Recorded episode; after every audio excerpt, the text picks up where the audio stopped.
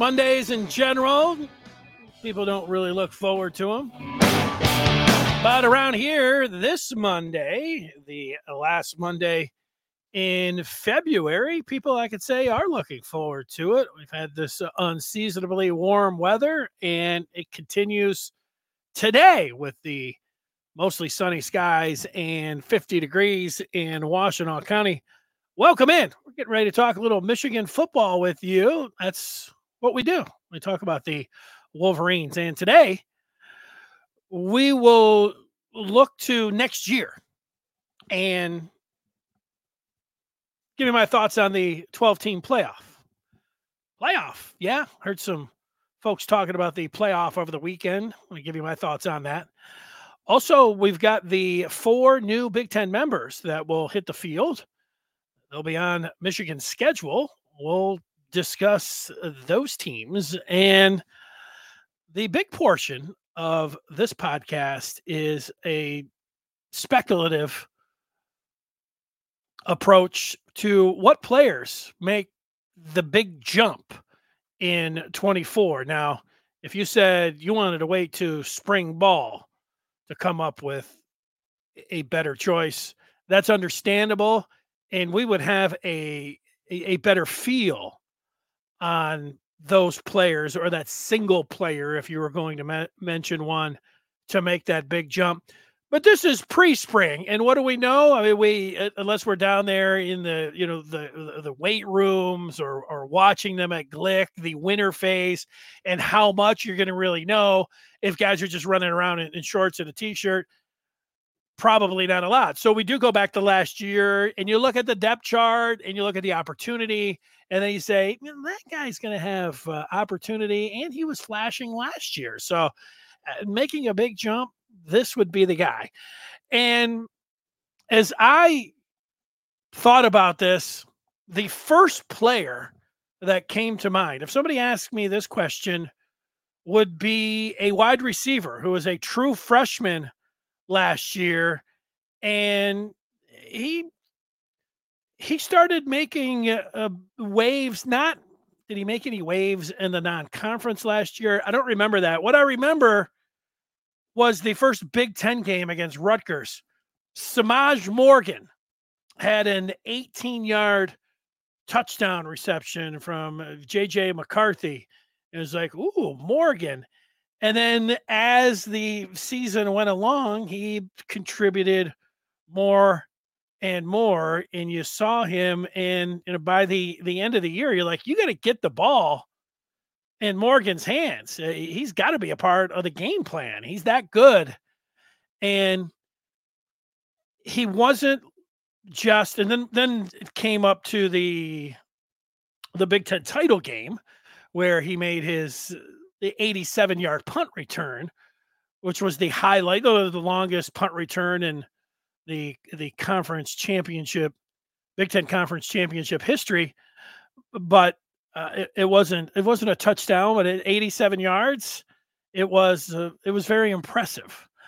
And and there were some people that I don't think maybe don't know ball. I'm not accusing you, but there were some people that I saw were like, isn't it fair to question why he wasn't out there on punt return uh, earlier than that? And you say you can question it, but also the guy's a true freshman, and you're going to put a guy out there who number one is catching the ball or you want the entire package and you have to prove that and those are some of the things that you understand that you don't just put guys out there that um, you know they got to bide their time sometimes but they have to earn it and i think we, we we saw that with the way that Semaj Morgan played now if michigan would have lost the rose bowl Semaj Morgan would be talked about as one of those guys where they lost the game because of him. You know, he he he muffed that punt in the first quarter. It would just be on him. Yeah, and he's a true freshman, and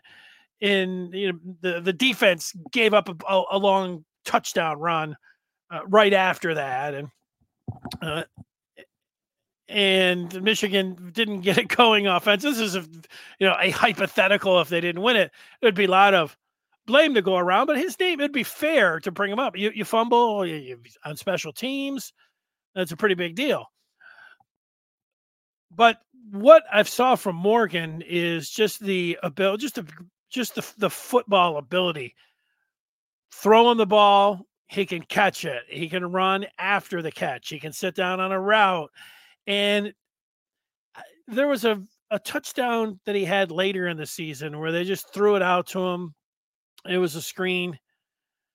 And he there's just a lot of players around him, and he just picked his way and, and, and worked his way through and and you could just see the uh, ability. It's the, it's the guy that you have to have the ball in his hand. Now, could he be a number one wide receiver for Michigan? Uh, he could. Immediately, you will have folks, and I understand it because we went through this with Roman Wilson. And I'm not saying Semaj Morgan is going to fill Roman Wilson's shoes and he's going to be as good as Roman Wilson was this year.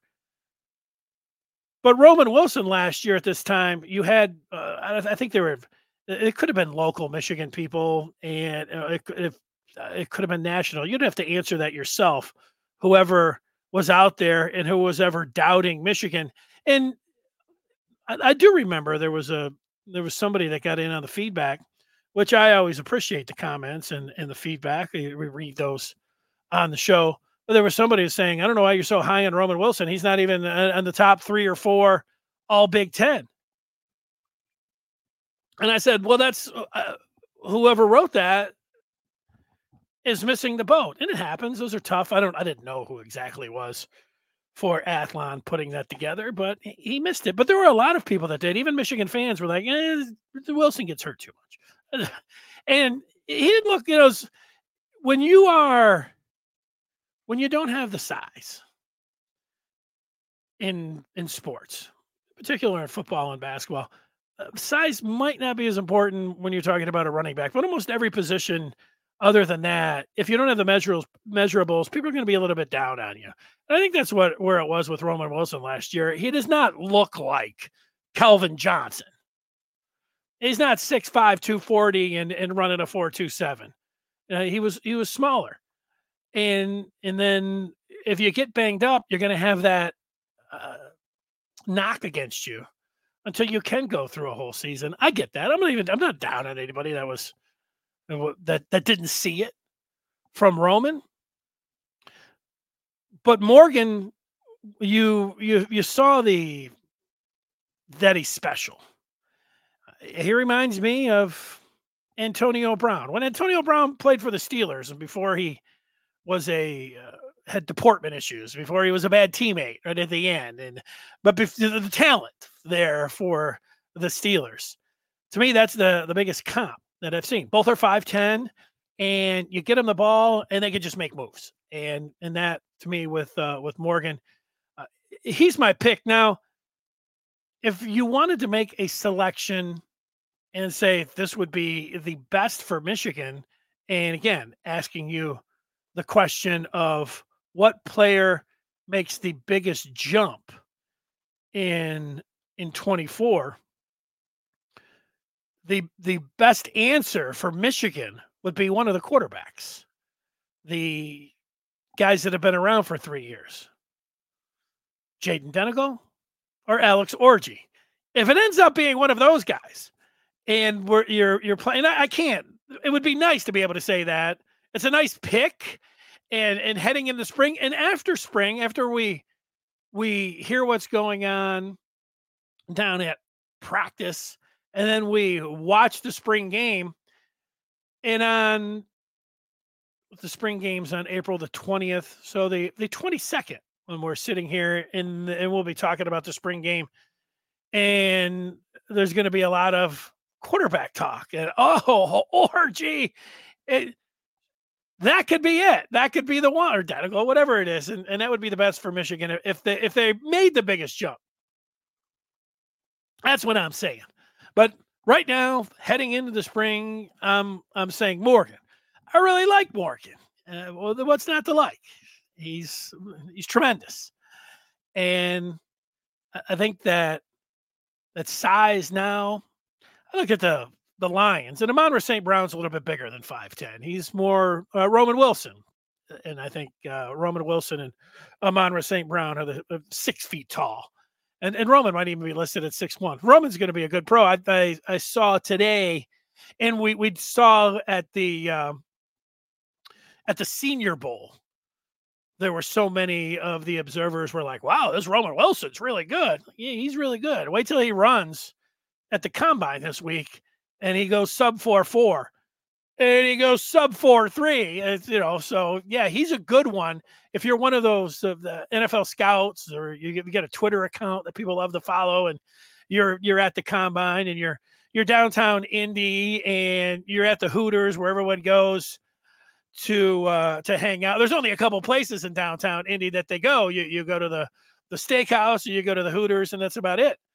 And they all sit around talking and yeah they'll they'll all have their stopwatches and if they get a little little 427 from uh from roman get people get excited. The combine you know you get excited.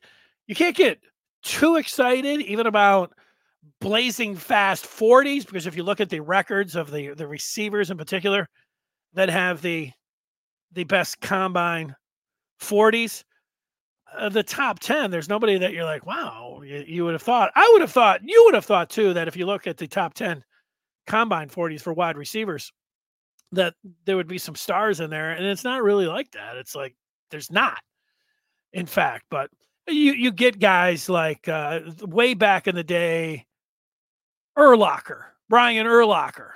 Where did he come out of? Uh, New Mexico and like this guy, he's he's a safety, but they project him as a linebacker. He's throwing this around and a shuttle drill, and it's just he was a a workout mo- a warrior. So was uh, what's this guy from the Eagles, Mello Lua, some I, I, I'm, I'm that, but he's one of those guys too that I'd never heard of, but was a uh, was a combine freak. The one that we all know, and I've already mentioned him on this podcast, who was a an absolute combine freak and I, and I knew somebody that was uh, was there in Indy and it was 2005 or six, and he had a stopwatch and it was his, you know 9 a.m. and this uh, Georgia Tech wide receiver who had to borrow shoes to run in at the combine ran a a sub four four at 240 and six five, and his name was Calvin Johnson and, and it was such a uh, every, everybody just froze in time and you know he has talked about what he was able to do at the combine. Combine starts today so i'm talking a lot of combine and and looking forward to of, of some of that and the measurables and, and, and looking forward to seeing jj throw uh, jj mccarthy and, and michael penix jr and bo nix all elect to throw uh, jayden daniels and the likely number one pick, Caleb Williams, and push that off until their pro day. Look, if you're guaranteed three, certainly top five, or I'm sorry, uh, maybe top five, certainly top three. Uh, your agent's like, you don't need to do anything. Just, we'll just wait till the pro day. Nice comfort. It's sit around. Then you throw. Caleb Williams doesn't need to throw. He's going to be the number one pick. He might not even have to throw at his pro day, and he would be the number one pick. But JJ is throwing, and and that's good. Let's let's see on the feedback where the people are at about somebody pre-spring that they're identifying that could be a that take the biggest jump next year. BN says he has a lot more speed than Brown, but you're right, size wise, and they are similar. Yeah, oh yeah, yeah, yeah. Well, Antonio Brown I think ran a four six. So yeah, not not a not the perfect comparison when it comes down to AB. And here's the here's the coach looking good. Hope you're doing well, uh, JP. That's good. Uh, BN saying he thought that they read in the spring that they had Roman at, at 433 in the 40. What I remember about Roman Wilson's speed is that DJ Turner, the Michigan corner, who the, the Bengals ended up selecting, the corner out of Michigan, whatever he ran at the combine, did he run a 427? That almost seems too fast. Maybe he ran a, a 435 or something. It was incredible. You could look it up. Maybe it was a sub 4 3. It was something crazy. And then Harbaugh, I was listening to one of those interviews that he did, and he's just talking about the players. And he says, uh, and yeah, DJ Turner, only one guy can run with him, and that's Roman Wilson. They're like neck and neck. And they're right there, right? Dead heat when they run. Two fastest guys on the team. And then, you know, so if uh if you were going to bet, if somebody asked me, here's a here's a hundred dollars at you know plus one hundred for Roman Wilson to run a sub four four at Indy, I would bet that. Now, would I bet that if to run a sub four three, I, I would need maybe if you give me like plus seven fifty or so. I, like maybe, maybe I would. You don't know what kind of day he's going to have, but I, I would bet, I would put big money on him running a. a he's going to run really well, right, Most uh, Roman Wilson's going to run a sub four four at the combine. JJ is going to be very interesting. As I like, you know, we all like JJ, and I think JJ when when people ask me, I think he has a chance to be as good as, as Caleb Williams or, or Drake Maye or or Jayden Daniels or Bo Nix or Michael Penix. And uh, I try to put myself in a, a, situation where I'm a GM. Like I can say this all day long, but if I was really the Bears, would I really take JJ McCarthy and and and and, and trade fields and pass on Caleb Williams? Would I do that? No.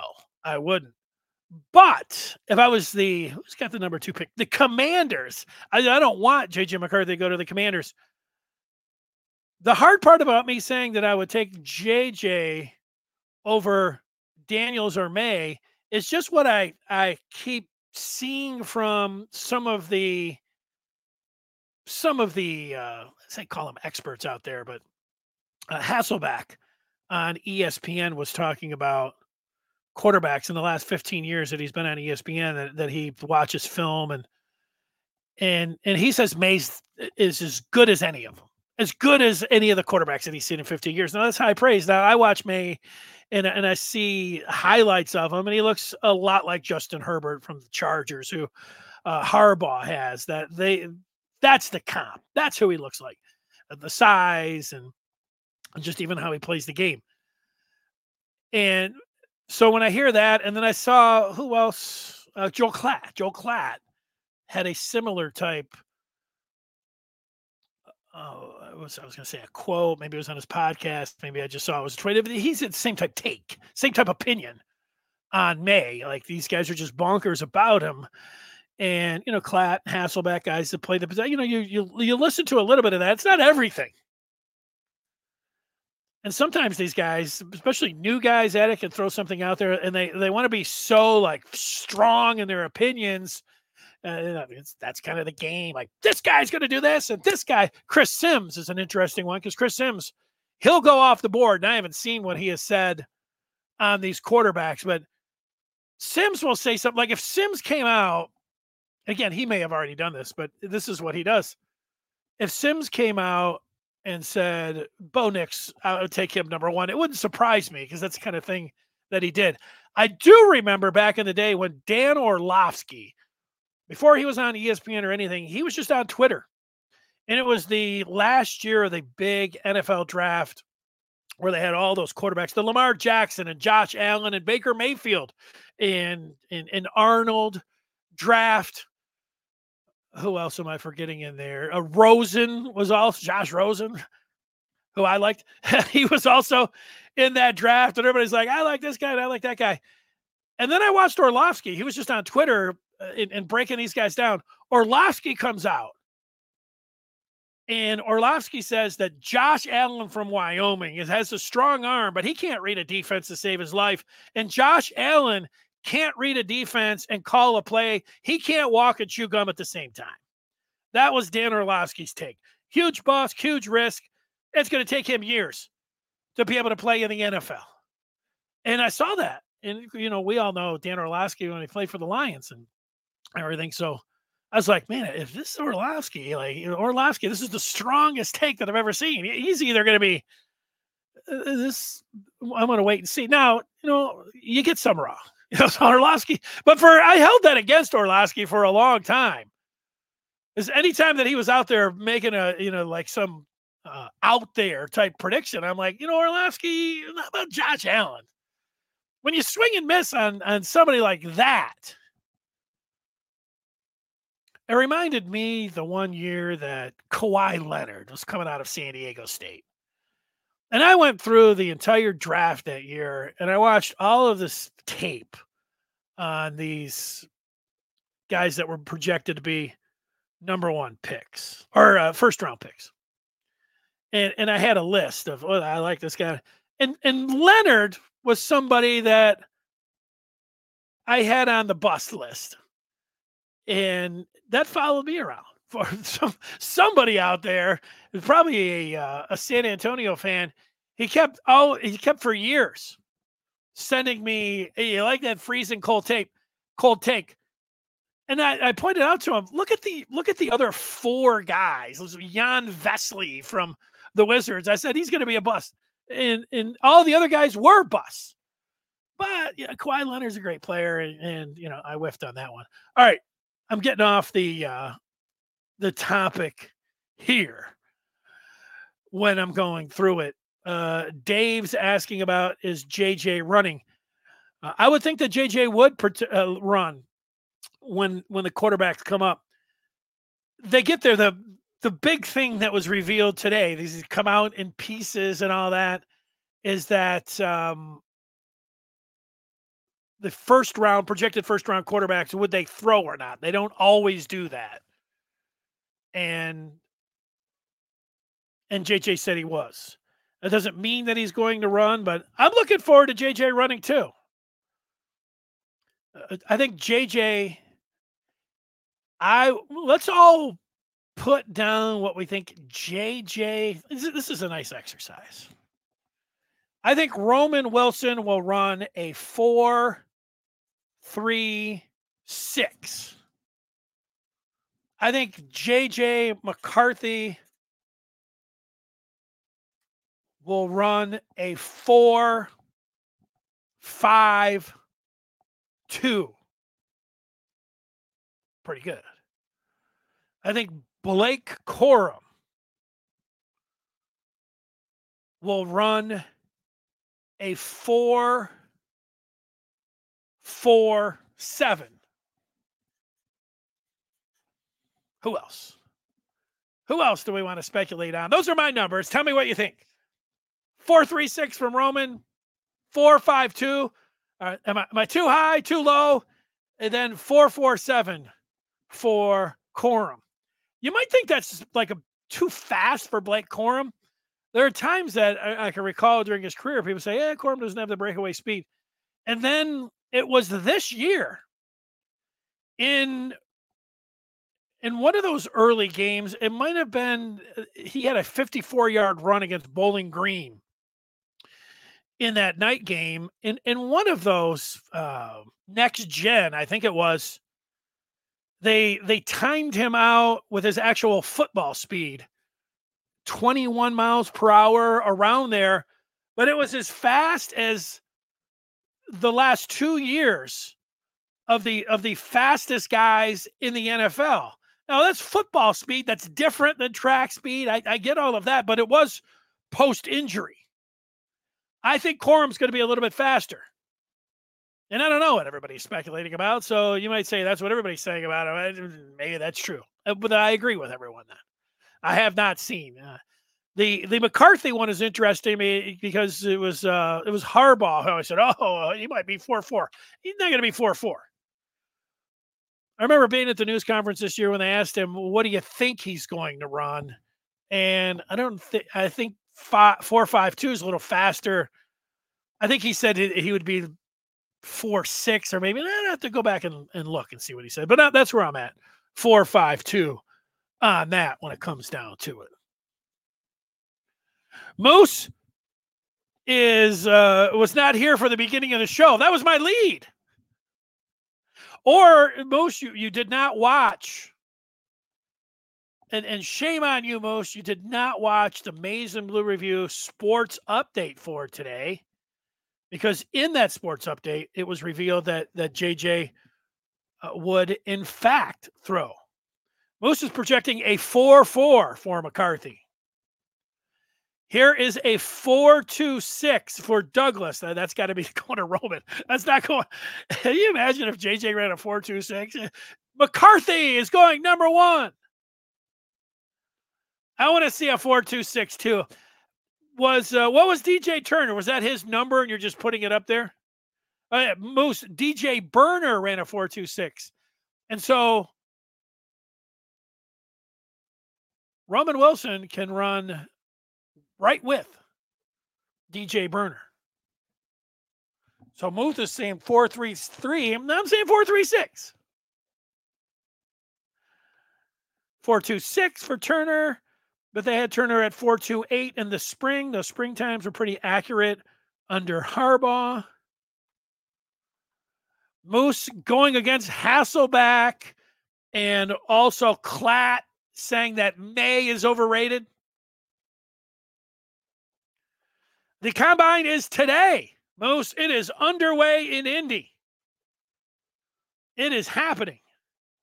Moose has Blake at 446. 446, 447. You know, you and I, you and I, Moose, and you think JJ is faster than Corum. There's the bet that we can make. I, I think that Corum will be Moose. You and I will we'll have that bet for something. I'll I'll have Corum being faster than than JJ. That's where it's at. So I, I went through some of the uh, players that I think pre-spring that make the the biggest jump in 24, and and and Morgan. I already say that he's made that big jump the way that he played last year, but you know, now if he's not the number one wide receiver, I would say the number one target. I think we could all agree is going to be Colston Loveland. So they're going to have to bracket him, and they're going to have to do some things to try to take Colston Loveland away, which is only going to help the Michigan wide receivers. And it's really wide open. Uh, Tyler Morris would be a good pick. He he had the the touchdown where he looked like he was a sub 4 4 guy burning down the field, scoring against Alabama. Great pick. And Tyler Morris to make a big jump. Made the big play late in the Rose Bowl. Uh, had, had been coming off the knee injury, and you know the opportunity is there for him. Let's go with Tyler Morris. Nice pick. Semaj Morgan would be a good one. You could also go to Karmello English, which was the highest rated wide receiver out of that trio of of uh, wideouts along with Morgan, and the other guy was the one out of St. Louis, uh, Fredrick Moore, which wouldn't be all that bad of a pick either. So a, a lot of, and then guys that can make a big jump on offense. It's really easy because they're you got all the offensive linemen that you could go through. I think is going to be the guy. Uh, Andrew Gentry sounds like a, a, selection. I hear a lot of people saying that you know Gentry is going to be Michigan's starting left tackle on uh, 831 against Fresno State. Marlon Klein, big tight end, can run. Going to be out there. Michigan throws a lot of tight ends out there. Klein would be a nice selection. Could uh, make the biggest jump. I'm thinking about the running backs. Uh, uh, both Hall and Cabana could make big jumps. There's playing time available there. And Donovan Edwards is not going to be a bell cow running back. We all know how the Don runs. He is a home run hitter, but he's going to strike out an awful lot. And you have to have a complementary back with Donovan Edwards. It reminds me a little bit of like in the pros where who's the cow? Tony Pollard Tony Pollard when he had Zeke Elliott and those guys were splitting up. And Elliott was a tough, and, and then they would get Pollard and he would go nuts. And then this year, Pollard was the featured back, and, and he wasn't all of that. Now he was coming off uh, whatever he did. He broke his leg. I think that's what he did. So that could have been a factor as well. But I, I think it still remains the same. It's uh, Donovan Edwards has always reminded me the most of Alvin Kamara from the Saints. And when Alvin Kamara is at his best, he's catching a lot of footballs out of the backfield, but he also has a a bruising running back with him, whoever it's going to be. Uh, it was Mark Ingram when he was his best, right? And then he had last year the the former Lion running back in Williams, and then he also had another big back there in between Williams and uh, also Mark Ingram, and it was uh, he was the he played for the Raiders. Uh, Latavius Murray was uh, also back there. And if you had somebody else, they say, "Oh yeah, him too." Uh, maybe there was uh, somebody else in there, but uh, could Donovan could Donovan Edwards be that guy that would make a big jump? That's not the one. I would go to the the young backs uh, Kalel Mullings, what an opportunity that that he has, and you know they like him, and you know that Sherrone Moore is a lot like Jim Harbaugh with wanting to pound the rock to smash. Sherrone Moore wants to smash. I think that Sherrone Moore sits around uh, in the in the first weeks of him being on the job as Michigan head football coach, and he says, "Mullings, that's my kind of football. I just said that's Kalel Mullings and and is going to be a, a, favorite of Sherrone Moore. You just know it. So all of those guys on uh, on offense, and then Crippen, El Hadi. We go through all the wide receivers. The defense could be a little bit different. Uh, I I identified uh, both uh, Zeke Berry and Micah Pollard as guys that I think can make big jumps and get in there. But you know, the defense is looking pretty good. There were a lot of people that 30 day window open, and what about the continuity? And, and uh, yeah, Michigan lost some guys and some coaches, but say just. I like Keon Sabb a lot, but they just lost Keon Sabb as we uh, hang in there and one recruit. So that's it. What channel is the combine on? Don't say the NFL network. I think it's on the NFL network. It's uh, Ernest Hausmann for BN who's going to take a big jump. That's a good one. There's always. Let's see what Michael what Michael is saying. It's starting to smell like garbage in Ann Arbor. Hmm. Why is that, Michael? starting to smell like crap in Ann Arbor. Why is it starting to smell like crap in Ann Arbor? You'll have to enlighten me. I don't know. Now, maybe you're talking about the basketball team. You know, I hate to, I don't hate. I, I could see that would be what you're talking about. Woo! The basketball team. Yeah.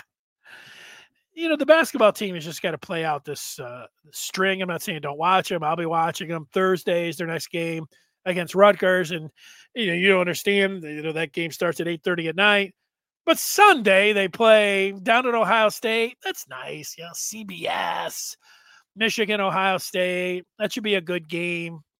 Anytime Michigan's playing Ohio State, anything, and so yeah, that'll be nice. And then they'll uh do they play the last? Oh, they play Nebraska, the home finale, and then you'll have the Big Ten tournament on that Wednesday.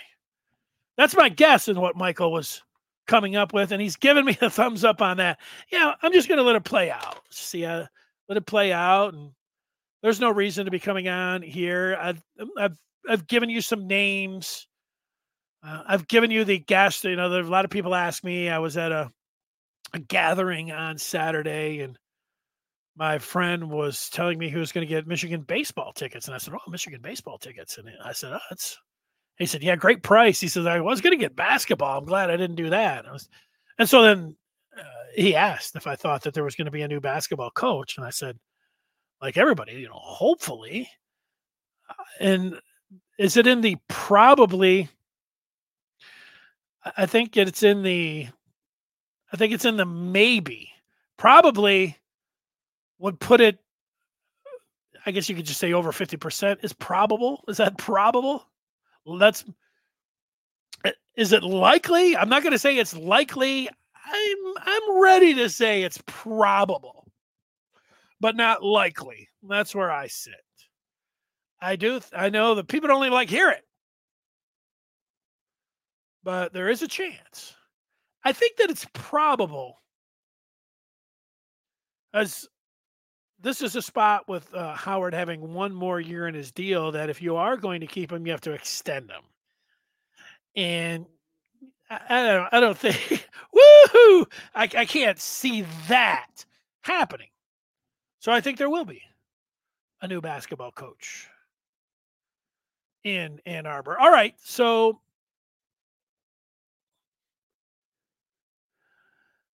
uh, this is a, a rumor. Let's see. Ferris says there's multiple OSU YouTubers uh, coming uh, saying that Warde will be pushed out, Juwan will get pushed out, and every big football player is out. What is going on? Well, what is going on is that you, Ferris, you're listening to Ohio State. And I don't like when you just say YouTubers, like, so I am involved in that group. And you could say whatever you want. I would say consider the source. Now, I, don't know. Uh, are, are, any of those guys respected? Uh, have they they any of them have any journalism backgrounds? Are these guys just like fans that have uh, are just cranking it up. I would put I would put no uh, I would put nothing behind that, but uh, you would have to know the guy. But even if you say, well, this guy worked in radio, there's a lot of people that and and even people that cover Michigan, and, and this is the dangerous part. It's it works, it's works out where you can get a job and you can be in the the business for a long time, but a lot of these guys are just fans.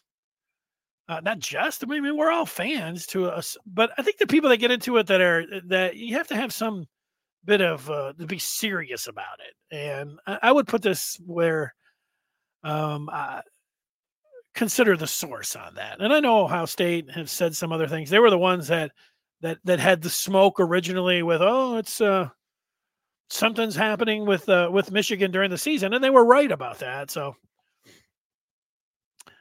But you know, I don't know. I, I can't say. I, uh, people send me Ohio State podcast all the time. My DMs are open on Twitter, so you can send me whatever you want. And I do get a lot of people. I appreciate people, you know, sending me uh, info and and all of that. But I don't.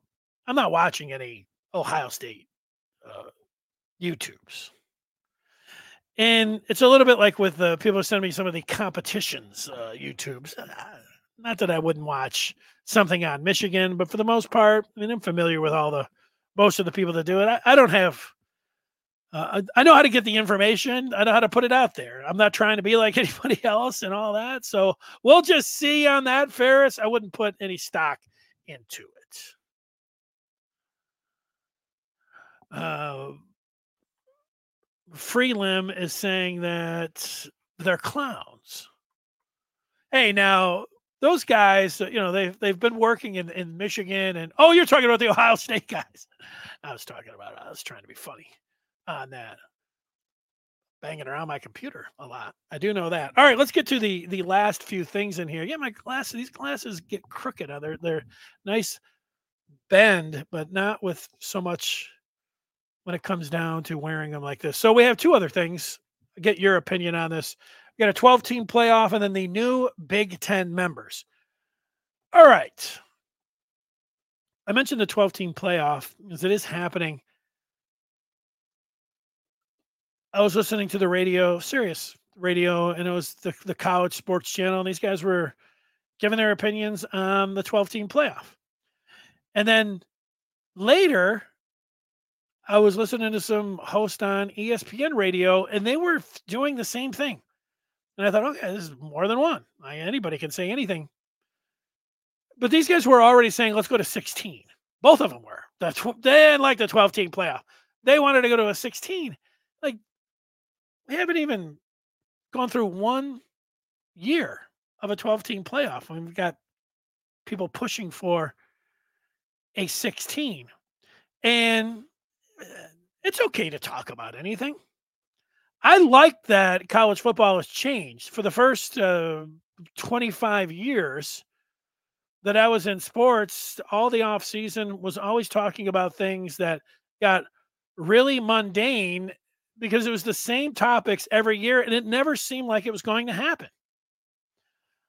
Big Ten expansion, college football playoffs, uh, paying the players, uh, maybe some of the you know other oldies but goodies. But uh, with Notre Dame joined the Big Ten, every year the same thing, and it, it didn't look like anything's happening. And then in the last couple of years, it's all happening. And so you know, talking about anything uh, is fine. Uh, but I, I think this twelve team, you know, a lot more, eight more. we're, if we're counting it out, eight more teams, including in a playoff, uh, that's double the size, triple the size, right?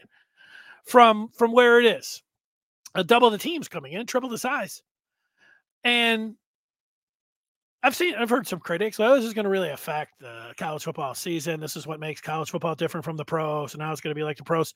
It is trending towards being more like the pros, paying the players, working it like a salary cap. The transfer portal is like free agency, and, and all the thing is like free agency, and you know, figuring out the money. That's a lot like the like pro football. Uh, being able to, to sign deals, of millionaires in college. It's, it is going that way.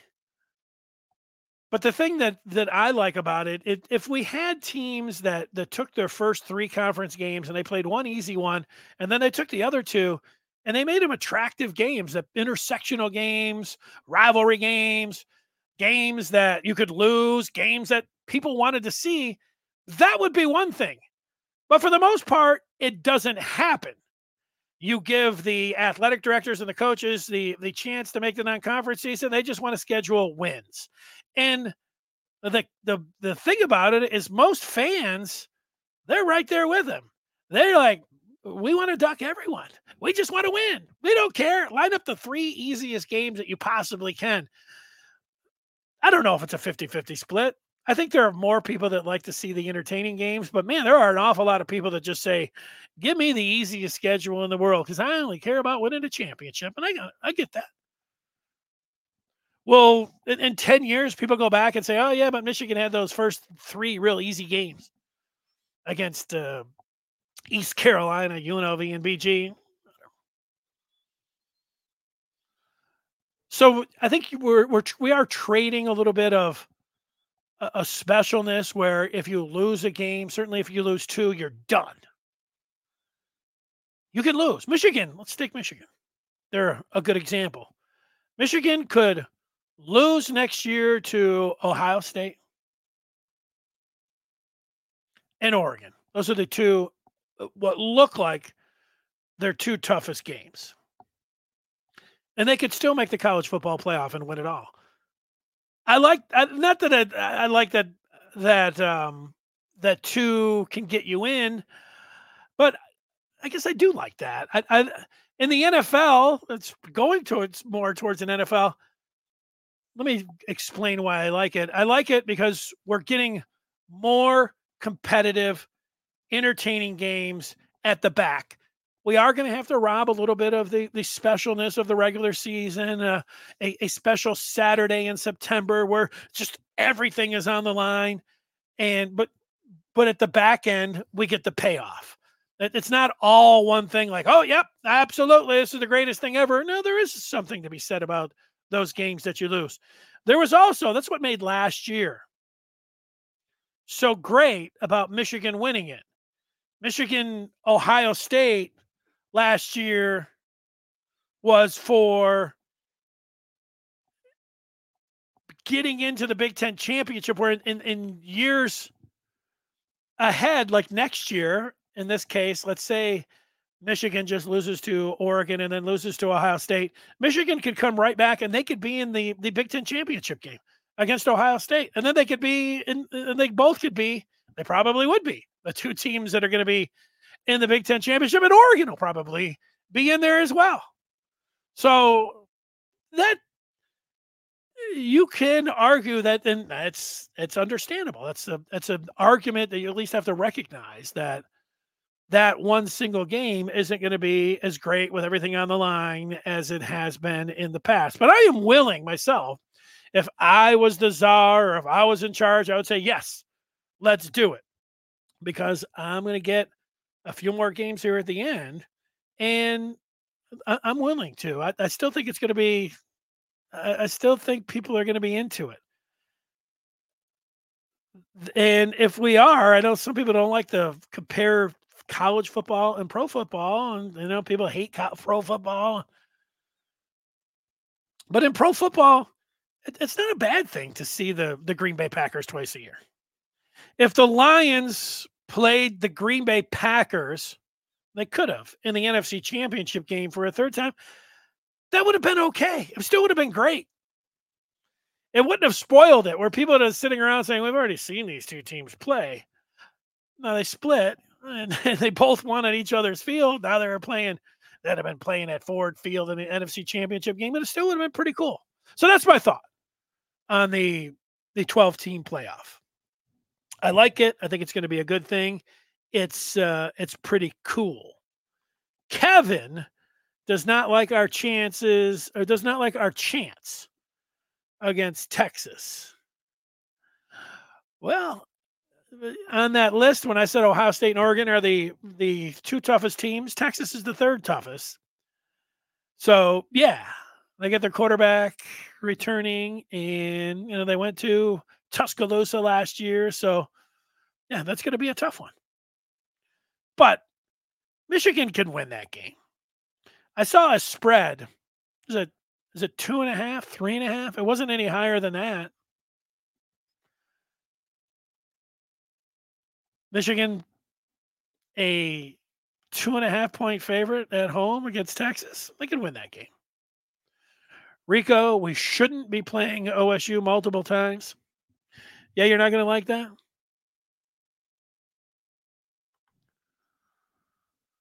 Yeah, I don't I don't have that issue. It's okay. It's okay to play teams to me multiple times.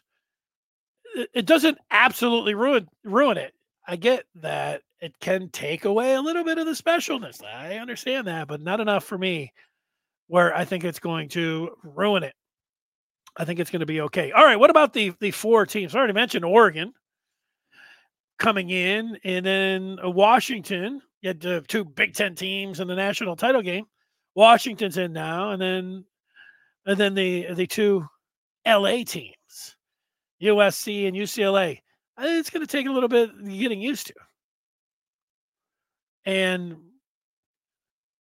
the, the travel seems ridiculous for not so much football, but for other sports, flying all around to uh, the coast and, and all that. But this is where this is football. What was it today? Who was saying it that there's uh, there's going to just be more expansion this year? Get ready get ready for two to four more teams for the Big Ten. Okay. Yeah, we're going to have the two conferences, and that's the way it's going to go. And to stay with the theme about it turning into the NFL, it's going to be NFC and AFC. It's going to be the Big Ten and the and the SEC. In the end, I, I think that is uh, probably accurate in the way it's going to go. And so maybe just try to have fun with that. The NFL isn't so bad. The, the, the what's the most special thing about college? Is it is it that one game means everything in the world? Because you still can drop a game, but it's it's that you can't lose two. But now it's what you can't lose three or four. But the advantage is you get the games uh, at the end these guys that I were listening to that were talking about the 16 team playoff, they both thought. Remember, one was ESPN radio, and the other one was uh, college uh, radio on Sirius, and there were different hosts, but both of them had the same opinion. Like, we're just not going to have the same arguments that we get to have all the time about who's that fifth team because it's not going to be as big as a deal and who's number 13 because they were looking back. I think it was LSU this year, and they got rung up for 50 points and they were both saying the same things about and if they're 16 by that point you know we're really going to care about this art be able to argue about a, a 17 team I think that they have a point. A lot of people do like to argue about who are the top four teams and who are going to be the top 12 and who's number 13 and getting left out and all of that. But for me, I get the argument. I like arguing, I like discussing it, but that's never even close to being number one. It's about the games and the games being played. It's it's not special to me to be able to sit around and, and chew the fat on who are going to be the four teams and the scenarios and everything else. Where again, it is fun. It takes me back to a guy that I used to work with in Ann Arbor who is still there and, and, and goes on the radio once in a while as an analyst or an expert. He thought that one of the best things about college football, this was before the college football uh, four teams, it was before the BCS. So this was prior to 1998. He didn't want to go to a playoff because he thought the best thing about college football was being able to argue about who deserves to be number one. You know, between you know the Rose Bowl with the Big Ten playing the Pac-10 back then and all that. That was the most fun thing for him in college football, not the games, the argument all off season. And, he, and again, he had a little bit of a point. People did like arguing about it. Oh, this and that. What have we played here? I like to actually see it play out. I don't mind that argument. I actually like seeing it play out on the field. That's what I like the most. So that's where I'm at. That's what I have to say. And let's see if anybody else is weighing in. Dave says growing up growing up in Michigan without a pro football team, it was all we had. A little shot at the Lions. you know, like, hey, Dave, I used to take shots at the Lions all the time. But right now, where they're at, I don't have any. Uh, sh- I'm not taking any shots at the Lions. They have arrived. I don't know how long they're going to stay there, but uh, they are here. But yeah, mine wasn't even a shot at the Lions. They were the worst franchise in professional sports history. That always got a few people to call up. Immediately there'd be somebody, but what about the Browns? Browns is a pretty good argument. Browns are really bad. Browns are a terrible franchise. Oh, they lost their team. they they lost their team. Pretty bad franchise. They're always like it was like it would be the Lions. The Lions went 0 16 and 08. Lions like snatched that title away from the Browns. Like the Lions are the worst organization of all time. And then the Browns like grabbed it back. But then the Lions snagged it back. And it looked like the Browns were, you know, headed way up. They had Baker Mayfield. They made the playoffs. They beat the Steelers. And it was like, wow, the Browns, the doormat of all organizations. Here they go. And then they they they signed Deshaun Watson, which makes it they got this two hundred and fifty million dollar collar around their neck. They are the worst. And then the Lions have now jumped up. The other franchise that that people like to put in there, they they put the Clippers. The Clippers are pretty bad. The Clippers don't make it out of the, the first round of the playoffs when they get there. Maybe with Larry Brown 20 years ago or something they did. And I know they if uh, Kawhi Leonard and Paul George and the, the couple other guys that can stay healthy, they're in a pretty good spot right now. They're opening an arena. They're they're Apple owners, um, but they're they're pretty bad. But the you know the the Lions had some competition for being the the worst organization, but it was their owner. And the the thing that we always said about the Lions is until they sell the team, it's never going to get any better. And we were wrong about that because uh, I like to just call her Sheila Hamp and drop the Ford. Whereas uh, a lot of people, my wife don't like me to say Fords. You keep that Fords on there, but just uh, just Hamp, Sheila. Sheila did it. So here we are. Yeah, growing up, uh, it was bad. And and you want to make that that case for the Browns. I get the thing about the Browns to me, even though they left, the Browns had two. Did they have two AFC championship games in my lifetime? I think were they both against the Broncos? I know one of them certainly was Elway. and then uh, Earnest Byner, I think, coughed up a, a couple. So the the Browns had made the reason that I put the Lions in front of them, and, and yeah, I know taking off and the you know the Browns not having a football team that was pretty bad, but the Lions had nothing.